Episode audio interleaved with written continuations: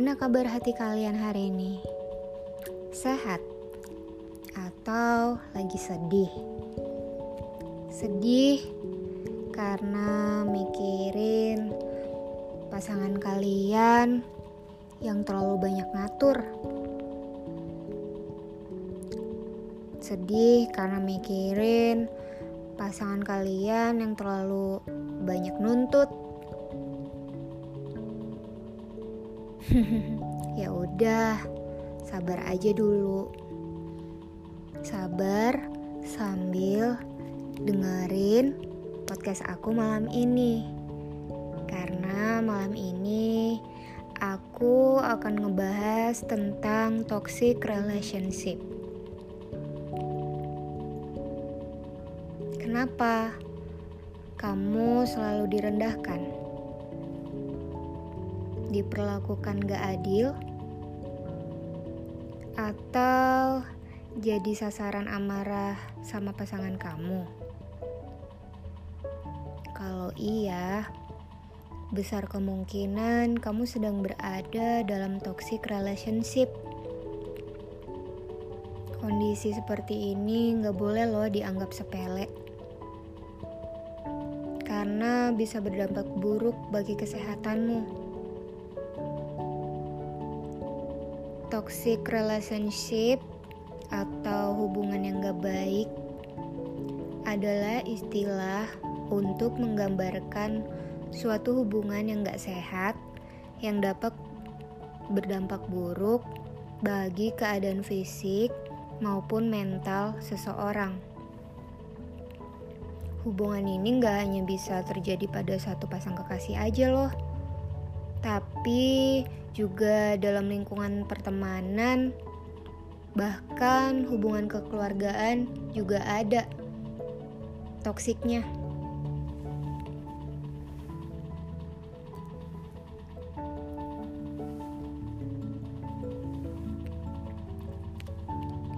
Dalam menjalani suatu hubungan, idealnya setiap individu akan saling menyayangi, mengasihi, dan memberikan rasa aman. Namun, pada toxic relationship, salah satu pihak biasanya akan berupaya untuk mendominasi pihak lainnya. Sayangnya, banyak banget orang-orang di luar sana yang gak menyadari bahwa mereka sedang terjebak dalam toxic relationship. Namun, hubungan ini sering kali membuat salah satu pihak merasa tertekan. Inilah kenapa toxic relationship nggak boleh dibiarin berlarut-larut. Selain dapat menurunkan harga diri, kondisi ini bisa menyebabkan seseorang mengalami gangguan kesehatan mental seperti kecemasan, stres, depresi. Ditambah lagi, beban mental ini bukan yang gak mungkin menyebabkan gangguan kesehatan fisik. Misalnya, gangguan psikosomatik.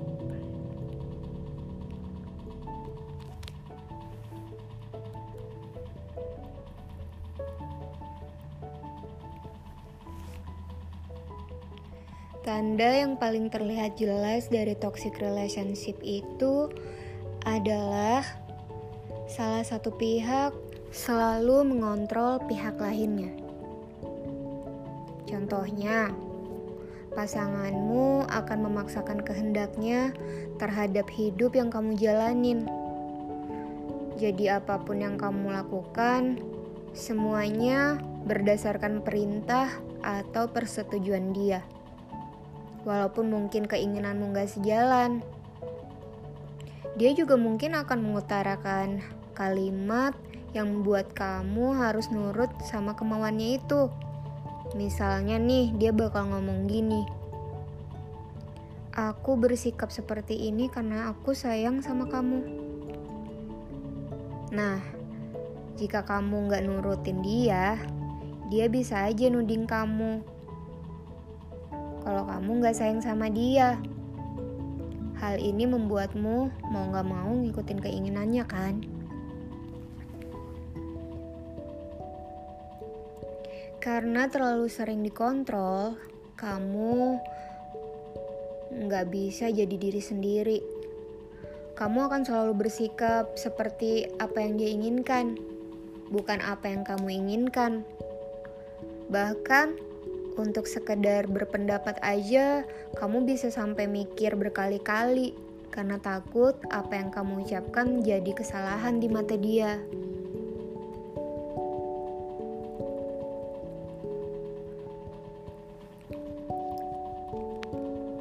Hubungan yang sehat itu adalah hubungan yang selalu memberi dukungan satu sama lainnya. Namun, pada toxic relationship, setiap pencapaian yang diperoleh akan dianggap jadi kompetisi, kayak saingan gitu. Bahkan, pasanganmu bisa nggak senang jika kamu berhasil melakukan sesuatu yang seharusnya buat dia bangga. Alih-alih mendapat dukungan dan apresiasi, kamu malah mendapatkan perkataan kasar dan kritik nggak membangun yang malah menghambat kesuksesanmu.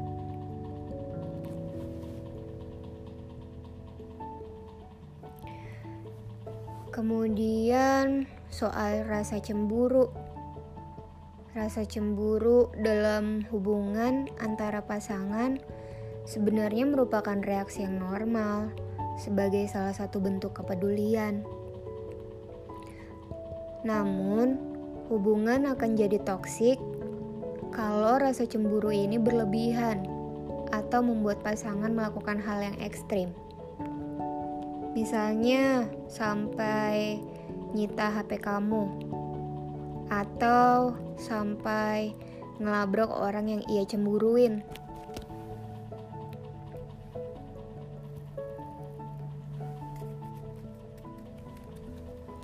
Hubungan juga dikatakan toksik saat pasangan sudah terlalu posesif.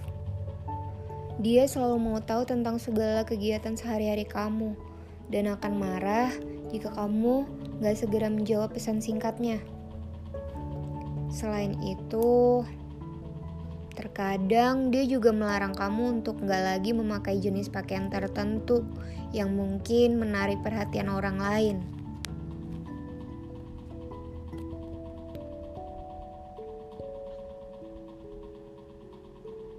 Terus nih, kalau kamu ngerasa sering dibohongin sama dia, artinya kamu lagi dalam hubungan yang toxic relationship. Kejujuran merupakan salah satu pondasi untuk membentuk hubungan yang sehat. Tapi, kalau pasangan kamu sering bohong dan menutupi banyak hal, itu tandanya saat ini kamu sedang berada dalam toxic relationship.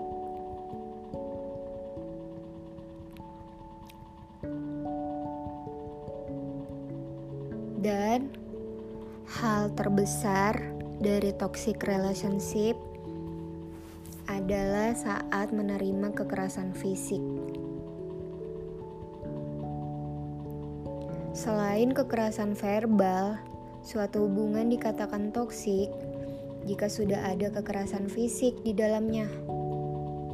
Pasangan yang gak sehat secara emosional sering kali akan main tangan jika terjadi perselisihan dalam hubungan.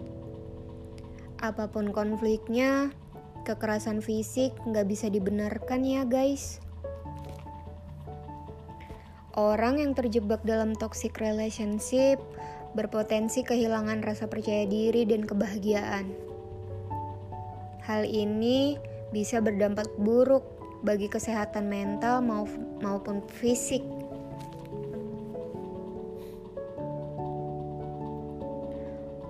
Jadi, penting banget nih buat kamu untuk kenal gimana sih tanda-tanda toxic relationship itu sendiri dan segera ngambil keputusan yang tepat jika itu terjadi pada hubunganmu.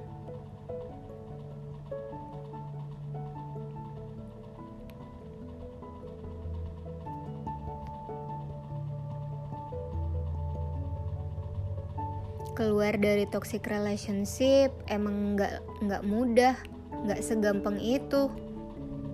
Namun ingat bahwa kamu harus mencintai dirimu sendiri dan memikirkan kehidupanmu di masa yang akan datang.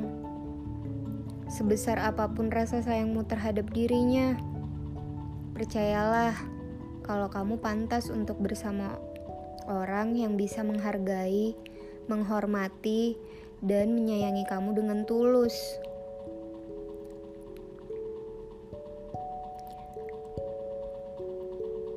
Jika kamu terjebak dalam toxic relationship, dan merasa kesulitan untuk keluar dari hubungan tersebut, coba minta bantuan orang lain yang kamu percaya. Kalau perlu, coba konsultasi dengan psikolog untuk mendapatkan saran yang terbaik agar kamu bisa mengatasi atau mengakhiri hubungan beracun ini. Hmm, bedanya psikolog sama psikiater apa? Keduanya memiliki konsentrasi praktek yang sama, seperti penanganan, pencegahan, diagnosa, dan terapi. Cuman nih, menurut aku, kalau psikiater boleh memberikan terapi berupa obat-obatan atau farmakoterapi Sementara kalau psikolog lebih fokus ke aspek sosialnya, seperti memberikan terapi psikologi atau psikoterapi. Jadi kalian harus tahu ya perbedaan psikolog sama psikiater. Aku mau cerita dikit nih. Dulu aku juga pernah terjebak dalam toxic relationship. Itu rasanya ya emang sempat bikin stres, bikin aku depresi, bikin aku kesel, uring-uringan, sedih berkepanjangan gitu. Tapi untung aja aku cepet bangkitnya karena aku dikelilingin orang-orang yang juga sayang sama aku. Jadi hmm, nggak hmm, sedikit gitu support system yang aku terima dari mereka, utamanya sahabat-sahabat aku dulu itu kayak aku nggak bisa aja gitu ngapa-ngapain kayak selalu selalu nurut aja gitu apa yang dia bilang kayak apa yang dia suruh iya iya gitu. Dan dulu nih kalau misalnya dia marah selalu aja ringan tangan. Jadi abis tuh badan pada biru-biru pada luka-luka bukan karena kenapa-napa tapi karena dipukulin sama dia. Yang aku tahu kalau orang seperti ini itu kayak udah bawaan aja gitu. Dia dia bakalan susah berubah. Itu udah tabiat dia. Jadi mau gimana pun pasangannya mau seperti apa pun ya dia akan selalu kayak gitu kalau misalnya dia berada di posisi marah. Makanya kalau misalnya kalian ngalamin hubungan yang udah toksik kayak gini, menurut aku mendingan kalian cepet-cepet akhirin hubungan kalian karena itu udah gak sehat. Seperti yang tadi aku bilang, aku dulu sempat sempat stres, sempat depresi gitu. Aku sempat sempat berobat juga dulu.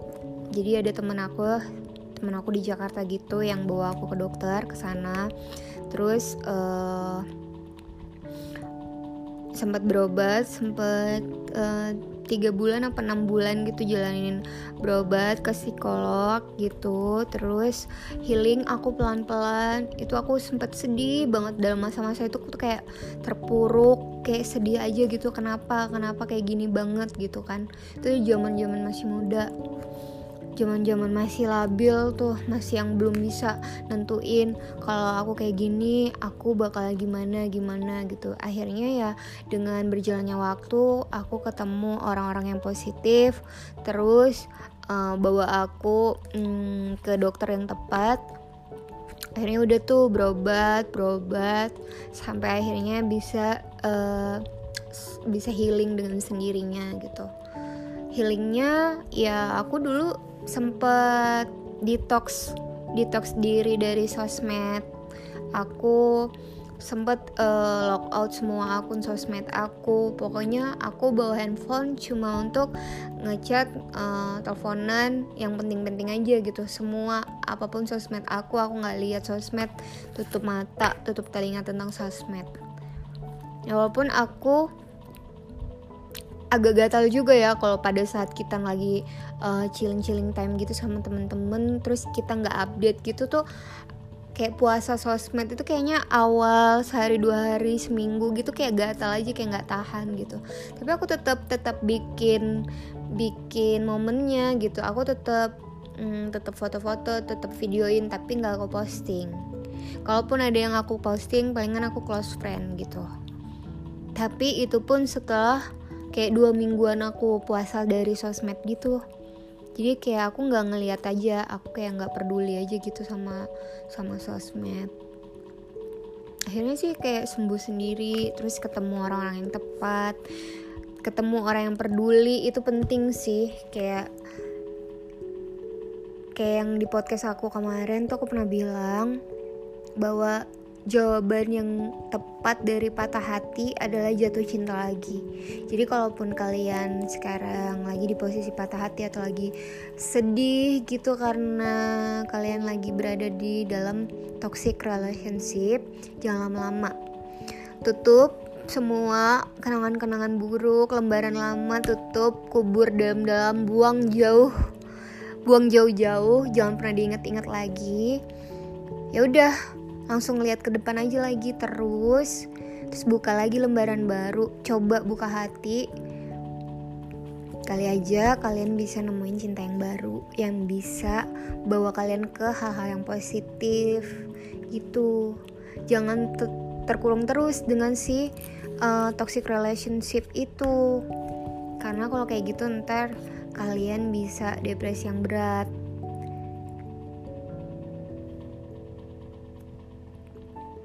Jadi tetap semangat aja, oke? Okay? hmm, karena nih memiliki hubungan yang romantis itu dengan seseorang bisa jadi sangat merepotkan. Harus memenuhi apa yang diinginkan agar dia masih bisa tinggal gitu kan. Tuntutan demi tuntutan pun dipenuhin nggak peduli tuh dengan ketidaknyamanan diri. Yang terpenting dia masih di sini. Dulu aku kayak gitu nggak peduli. Walaupun aku diri aku nggak nyaman yang penting dia masih sama-sama aku. Dulu aku berpikir kayak gitu. Yang penting dia masih sama aku dia nggak sama orang lain. Nggak apa-apa aku nerima ini. Tapi akhirnya sekarang sekarang ini ke sini ke sininya tuh aku sadar oh ternyata itu salah. Aku membuat diri aku nggak nyaman itu ternyata salah. Kayak terkurung tercekik tersakitin itu udah nggak bener. Aku kayak tetap milih bertahan aja gitu. Karena dulu tuh kayak takut sendiri yang penting ada dia ya jadi karena itu kayak ke sini ke sininya aku tuh sadar gitu. Terus aku berdoa semoga luka ini lekas membaik. Nggak apa-apa ninggalin bekas. Namun semoga rasa sakitnya lekas menghilang. Makanya aku mau terima kasih untuk segala luka yang pernah tercipta, baik secara batin maupun fisik. Makasih juga untuk sebuah proses yang menemukan aku pada pendewasaan. Makasih banyak dan maaf telah mengecewakan semua harapan yang penuh kenangan. Dulu aku pernah di posisi itu, dikekang, kecewa, dihempas duka lara, dibunuh mati oleh kenyataan. Satu-satunya yang perlu kamu lakukan adalah mengikhlaskan dan menjaga hatimu agar kelak gak lagi mati dicekik harapan yang semu. Aku pernah di posisi itu, mencoba melupakan seseorang yang pernah menjadi alasanku untuk bertahan. Aku pernah di posisi itu dulu. Waktu aku mencintai dia, tapi dia hanya menganggap aku sebagai angin lalu.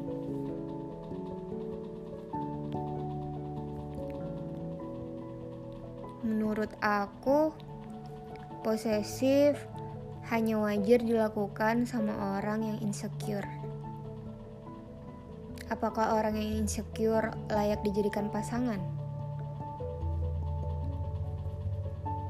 Kamu awalnya baik-baik aja, terus gak boleh punya temen ini itu, gak boleh pakai baju ini itu, mulai ngatur kamu pulang jam berapa, sama siapa, update terus kamu di mana.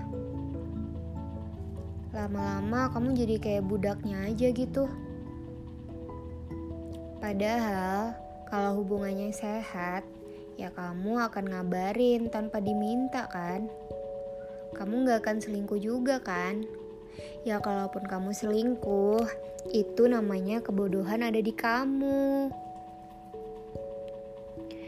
Jangan pernah pacaran atau nikah sama orang yang bikin kamu ngerasa takut atau kayak beban aja gitu.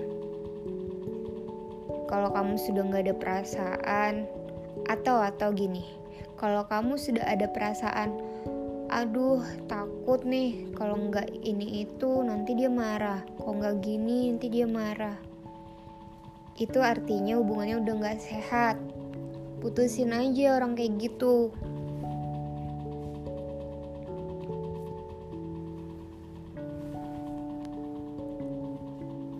Jadi buat kamu semua yang pernah atau sedang mengalami toxic relationship sekarang yang sepele bagimu bisa berarti segalanya bagi orang lain ada baiknya mulai menghargai perbedaan sudut pandang. Jangan egois, jangan mikirin diri sendiri. Pikirin juga gimana perasaan dan hati pasangan kamu. Kalian berhubungan bukan karena satu pihak kan, tapi karena ada dua hati yang harusnya saling menyayangi dan saling membagi kasih sayang. Selamat malam, selamat istirahat. Peluk online dari aku, cium online dari aku. Sampai ketemu di podcast selanjutnya. Dah.